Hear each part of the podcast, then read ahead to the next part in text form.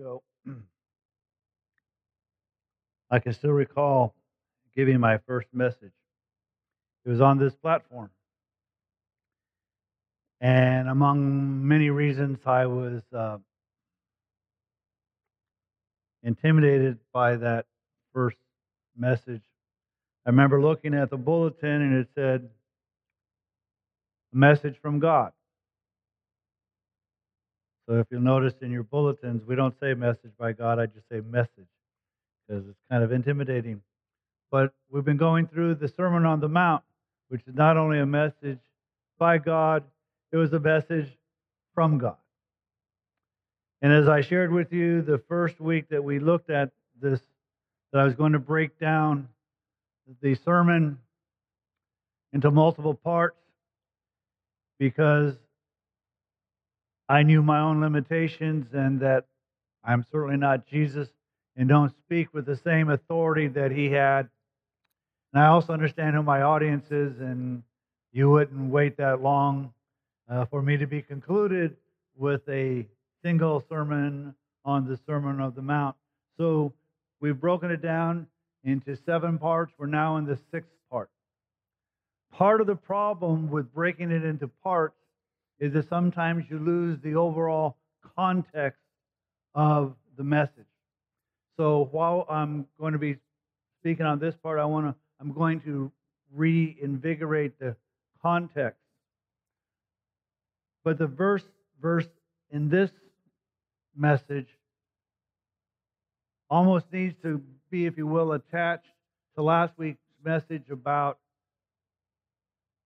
do not judge, lest you be judged.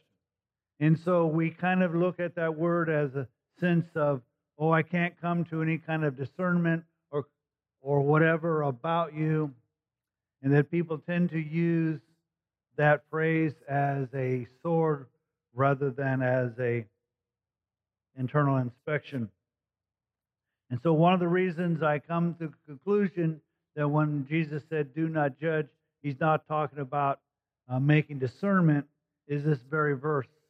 So in chapter 7, verse 6, Jesus continuing on in his Sermon on the Mount says this Do not give what is holy to dogs, and do not throw your pearls before swine, or they will trample them under their feet and turn and tear you to pieces. Now, remember, we're supposed to not judge. And so there are those of you who are just animal people. You love your pets. You love your pets so much that you think they're part of your family. Some of you even think they're going to be in heaven with you, and you get upset with me when I don't think so. So I understand that you have the love for your, but when Jesus talks about dogs, he's not talking about your fluffy. In their culture, dogs were scavenging animals. They scavenged, and that's what made them unclean. Anything that was a scavenger would be considered unclean. In dogs, typically, we have that phrase, don't bite the hand that feeds you. Because oftentimes, our pets, our dogs, will do that very same thing. But I want you to understand Jesus is saying, don't give what is holy to dogs. So now he's, in essence, we need to discern two things what is holy and who are dogs. Dogs would, in, I believe, in Jesus' mind, it are those that have a antithesis, a hatred from what you're presenting.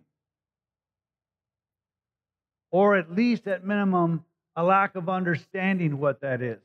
So, kind of give you the, the doggy view.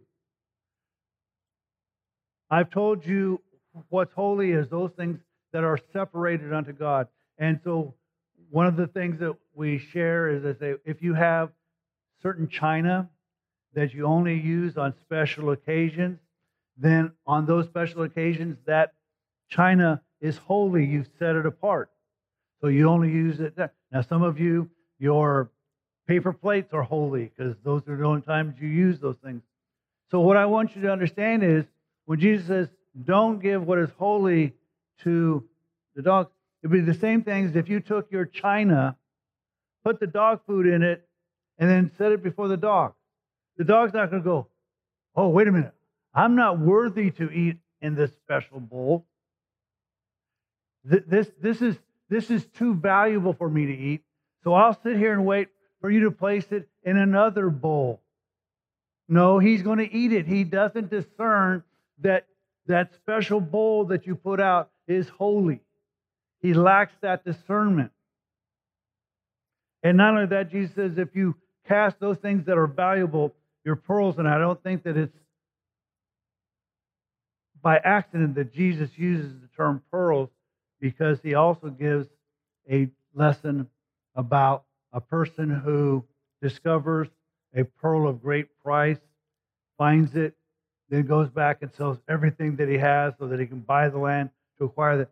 So I believe what Jesus is talking about is those heavenly things when you don't cast those before swine, which again are unclean animals who will eat and devour anything. And when a pearl, there's no discernment, it doesn't. So it's going to turn on you. Because a swine eats anything, it eats slop. It will even eat its own children. And so he's saying, don't give what is valuable, don't give what is holy. So, how do we turn that into people? A person who is so anti God is one that you say, I'm not going to give what is holy.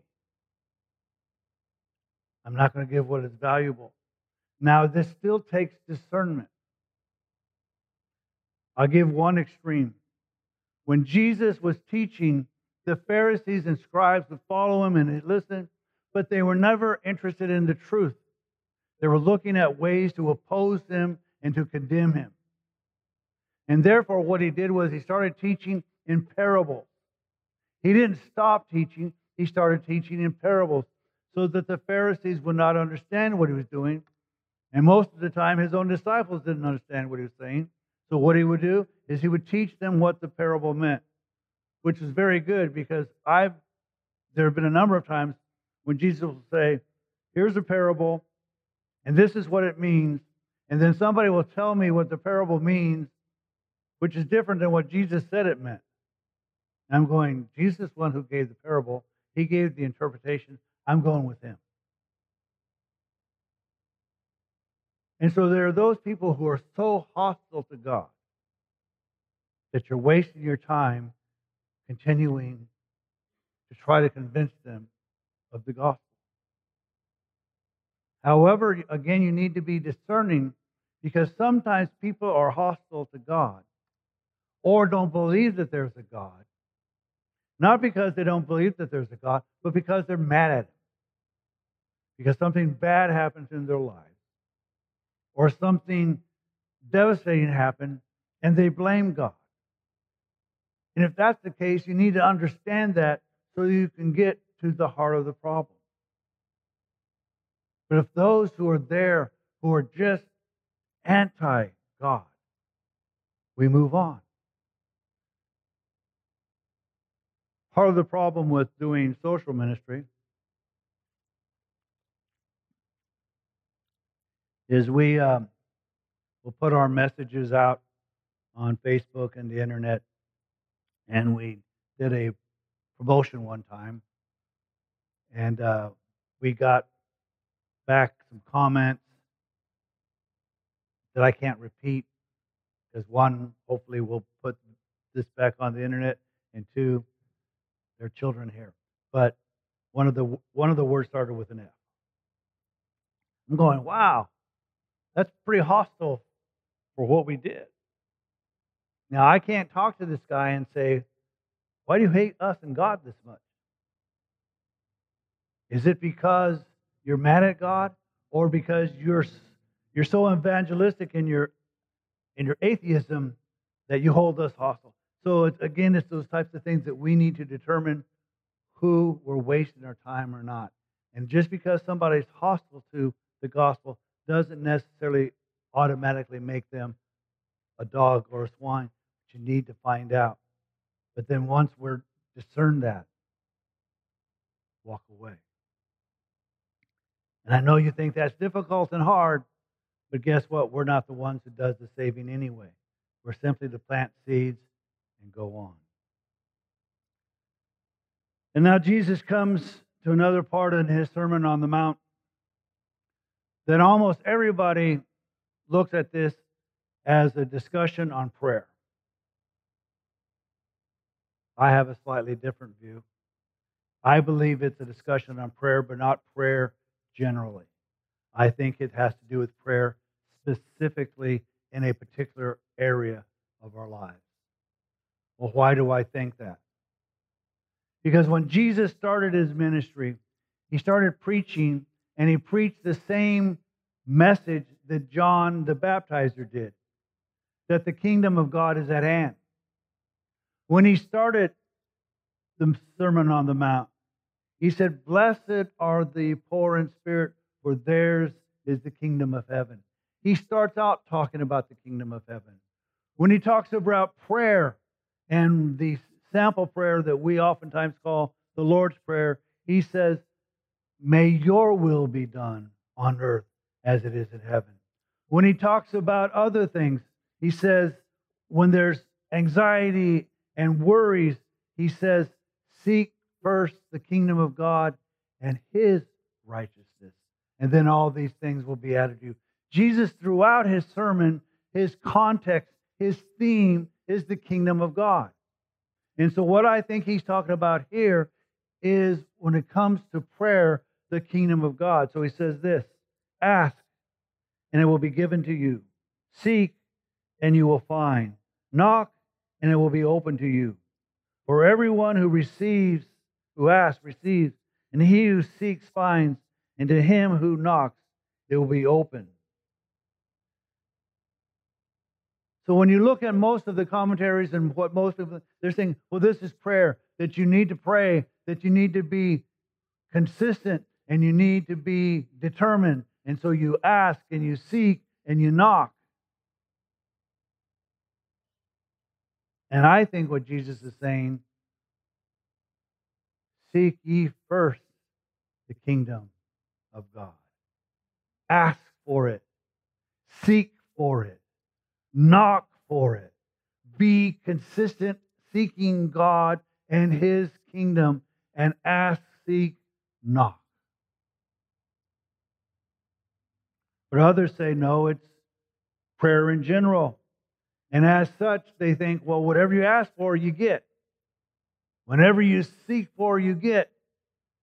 And whatever you knock for, you get. As long as you're consistent, determined, in essence, their view of these scriptures is God is the great Santa Claus in the sky, and He's going to give all the gifts that you want.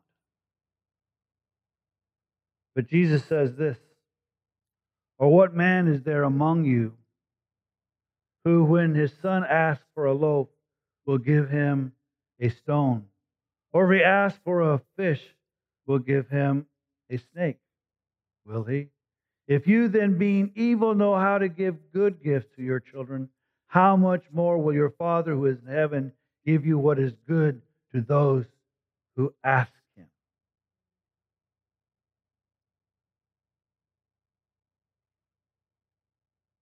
The best way I can kind of describe this is because, again, most of us think, well, if I ask, I ask, I ask, God's going to give it to me. Jesus says, We're evil people, but even evil people give good gifts to their children. And so, for instance, nobody in this room that I know of can afford to give their child a Maserati. But let's say that's why I'm going to use a Maserati, because then you won't feel like I'm picking on you. So your child who just turned 16 and just got their driver's license says, Mom, Dad, I want a Maserati. You barely passed your test. You can't, you can't drive a Pinto. But I want a Maserati. But don't you understand? A Maserati takes great skill to drive. And I love you so much, I don't want you to wrap the Maserati around a tree. I can afford a new one, but I care more about you than the Maserati. So I'm going to give you the safest car I can find, and whatever, you know, Volvo, whatever you think is the safe car. We say, I want to buy you that car because it's a safe car. It's one you're capable of driving. And so we give the gifts to the children because we know who our children are and we know what their capabilities are. But somehow when it comes to God, it's no, no, God's going to give me a Maserati. He gives good gifts, not gifts that are hurtful. And so, in case I'm wrong, that Jesus isn't talking about asking about the kingdom, and I don't think I am, because even David, in his falling away from God, when he sinned, he said, Lord, create in me a clean heart. He didn't say, God, I'm going to turn over a new leaf. He goes, No, no, God, give me a clean heart. He asked. We're to seek first the kingdom of God. We're to seek it, find it, and we're to knock and be consistent because that's the first and foremost thing we should do. But in case I'm wrong, and it's about prayer in general, I want you to take, we want to take a look at prayer and what James has to say about it. In James chapter 1,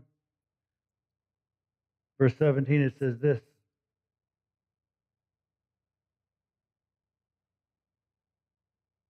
Every good thing given and every perfect gift is from above, coming down from the Father of lights, with whom there is no variation or shifting shadow. Everything that we receive, every good gift, every good thing comes from God. And we should acknowledge that. The good things that happen, the good gifts, are from God.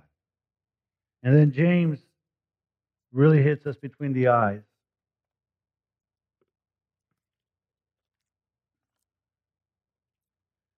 Because I've asked God a number of times, how come I can't be rich? Now, when you take a look at the general population of the world, I am. I live far above the vast majority of people who are on this earth. So in reality, I am. But I'm thinking about riches as it compares to my society. How come, God, I can't have a 32 room uh, mansion with 17 bathrooms, an Olympic sized pool, and servants? How come I can't have these things? I mean, I'll be good. How come I can't win the lottery? I'll give you 90%. God's going, I don't need your 90%. I have everything I already need. Know what James says. What is the source of quarrels and conflicts among you? Is it not the source of your pleasures that wage war in your members? You lust and do not have, so you commit murder. Now, again, murder doesn't necessarily mean that you killed somebody physically, it can mean you said some really mean things to people.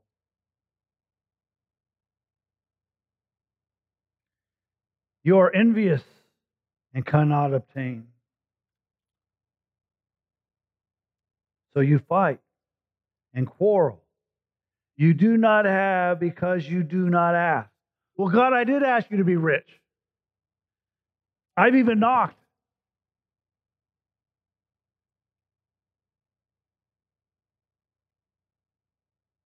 You ask and do not receive because you ask with wrong motives so that you may spend it on your pleasure. So when you hear people say, well, all you got to ask God and He'll give it to you, we also need to remember what are our motives? And will becoming rich into our society's view bring us closer or further away from God? And the scriptures seem to indicate the more wealthy and powerful the kings of Israel were, the more they got away from him. That's why Jesus, in his sample prayer, says, Lord, give us this day our daily bread. so that we're always dependent on Him. So I think when Jesus is talking about asking and seeking and knocking, that He's talking about the kingdom.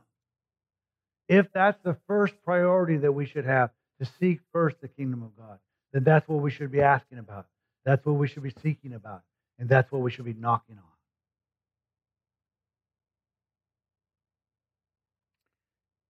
And then Jesus, in this portion,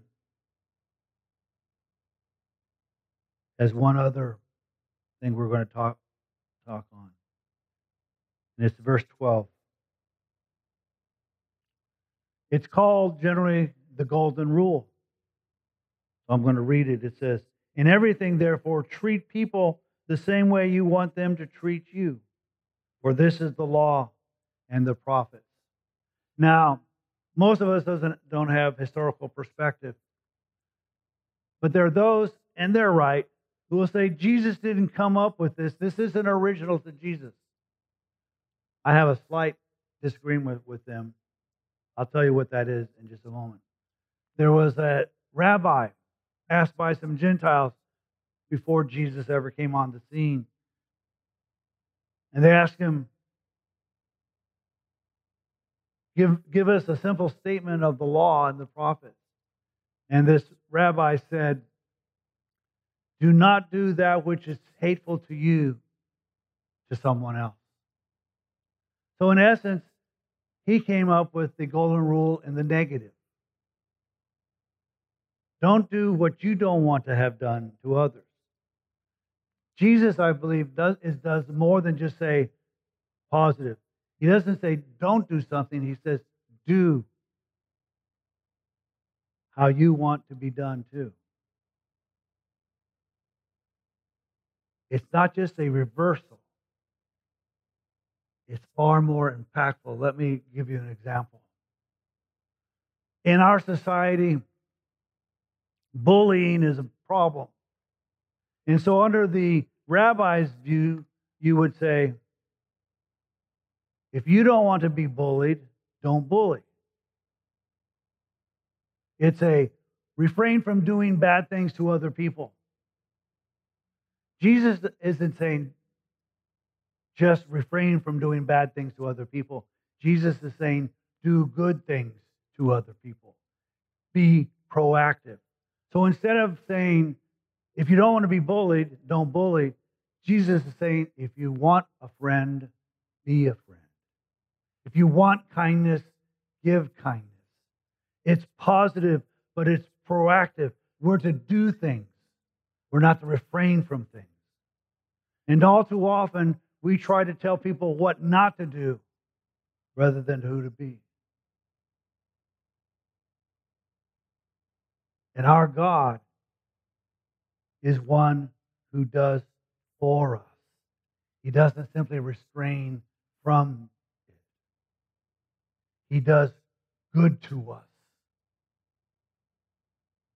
Jesus loves us not because he expects us to love him back, but because that's who he is.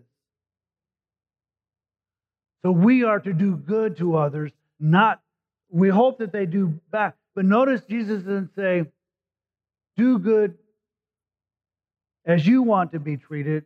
But if they don't treat you that way, you can do anything you want. Jesus says, treat people the way you want to be treated, even if they don't treat you that way. Because they didn't treat Jesus that way. Jesus taught about love. All the Pharisees could do was figure out a way to kill him. Jesus says, Father, forgive them. They don't know what they're doing. They still kept pounding the nails. And he's called us to do good to others. And he's not giving us, well, here's a list of bunch of things we ought to do or don't do.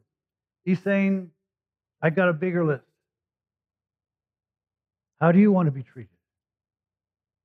And that's a really long list. We usually want to be treated with respect and dignity and love and kindness and value and friendship and on and on and on. Jesus says, if those are the ways you want to be treated, then treat people those ways. It's a golden rule, but it's a rule that we don't need to read somewhere. What's on your heart? Treat people that way.